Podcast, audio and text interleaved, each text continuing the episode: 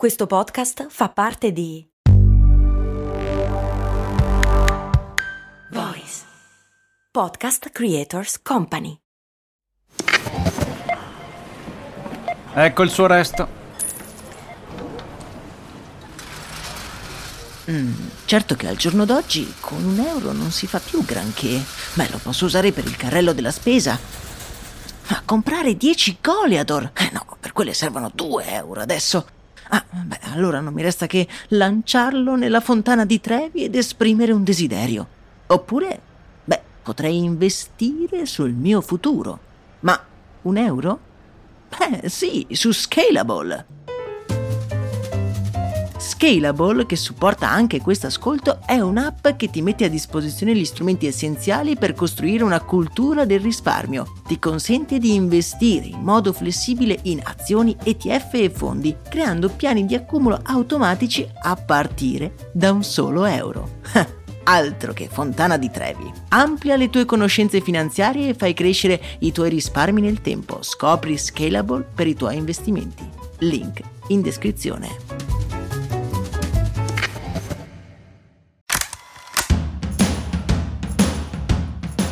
Bentornati miei cari e miei cari, anime erranti in questo mondo in tumulto. Io sono Max Corona e forse come alcuni di voi ha avuto modo di provare Tinder o altre app di incontri. Analizzandola da vicino mi sono reso conto di come Tinder abbia una user experience che è veramente un'opera d'arte. Prima di essere utile è puro intrattenimento, è come avere Instagram sotto steroidi, è una vera e propria droga da utilizzare. Come per magia riesce ad incatenarci allo schermo ma com'è che fa?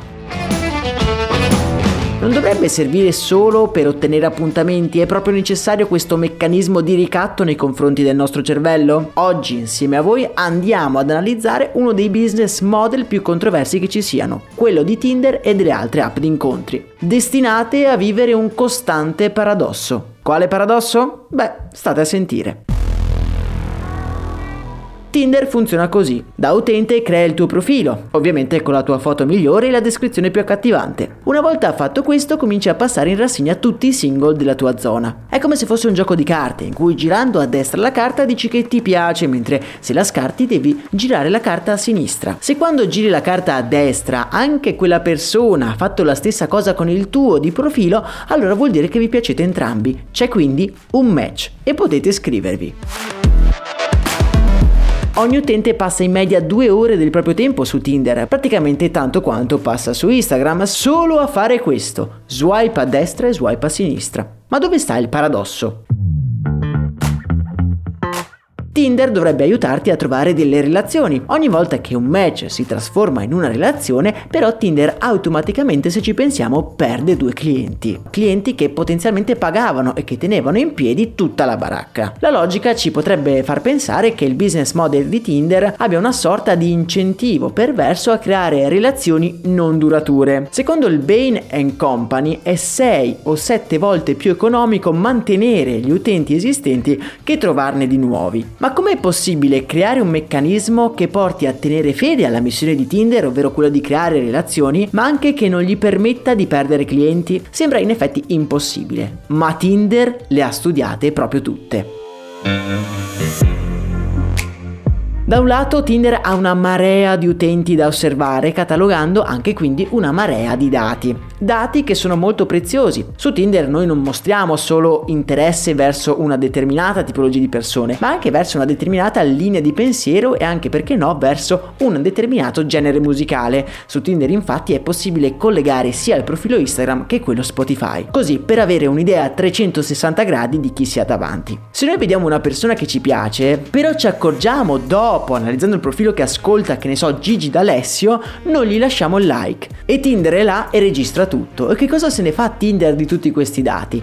Dà uno score al nostro profilo, una sorta di identikit della nostra persona, che andrà poi ad intrecciare mediante un algoritmo proprietario con tutti quei profili che noi potremmo trovare interessanti e alla nostra portata, ma non perfettamente complementari e non perfettamente giusti per noi.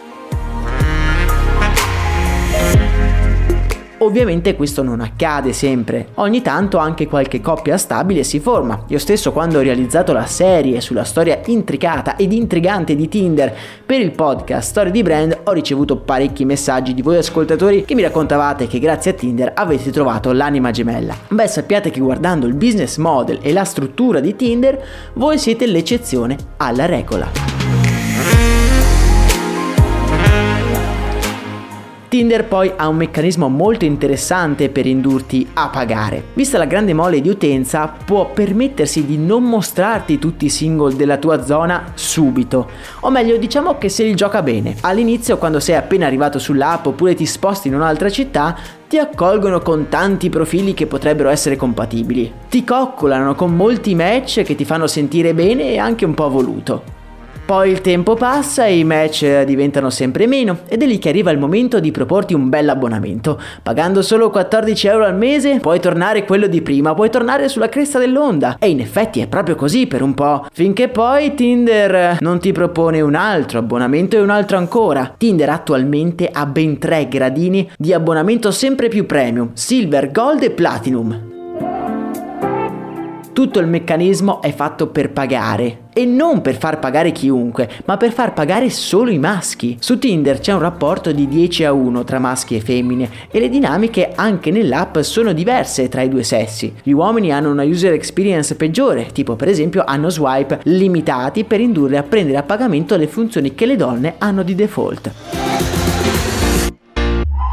Tinder è stata eletta la migliore app del 2018 ed è una di quelle che garantisce i maggiori guadagni. Il suo business model però si regge su un paradosso che rispecchia molto anche la sua storia. A proposito di storia vi voglio consigliare l'ascolto della serie Tinder il fuoco della passione di storie di brand nella quale torniamo indietro nel tempo a scoprire intrighi e tradimenti di incredibili personaggi. Trovate il link diretto nella descrizione di questo episodio.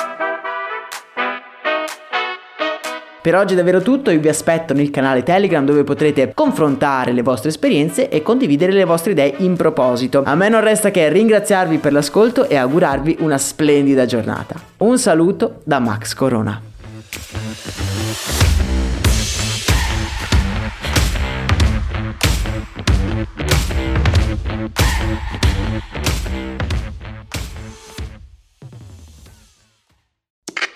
Questo ascolto è supportato da New Balance. Ciao, sono io, Max Corona, e sono davvero onorato di tenervi compagnia con le mie storie nella vostra vita. Spesso quando ci incontriamo mi dite che ascoltate storie di brand mentre correte. E una cosa che mi ha sempre stupito è considerare come la corsa unisca persone completamente diverse tra loro. C'è chi si sta allenando per la prossima maratona e chi è appena riuscito a completare i suoi primi 5 km. Anche io sono un corridore, non ho mai fatto una maratona, ma nelle mie lunghe giornate passate a scrivere questo podcast arriva un certo momento della giornata in cui sento il bisogno di uscire e correre, magari anche per poco, ma ne ho bisogno per alleggerire il cervello e sciacquare via una mente sempre affollata di pensieri. Per essere un corridore non serve fare la maratona, basta solo correre e l'unico modo giusto di correre è il tuo. Vai su newbalance.it slash it slash running per scoprire di più.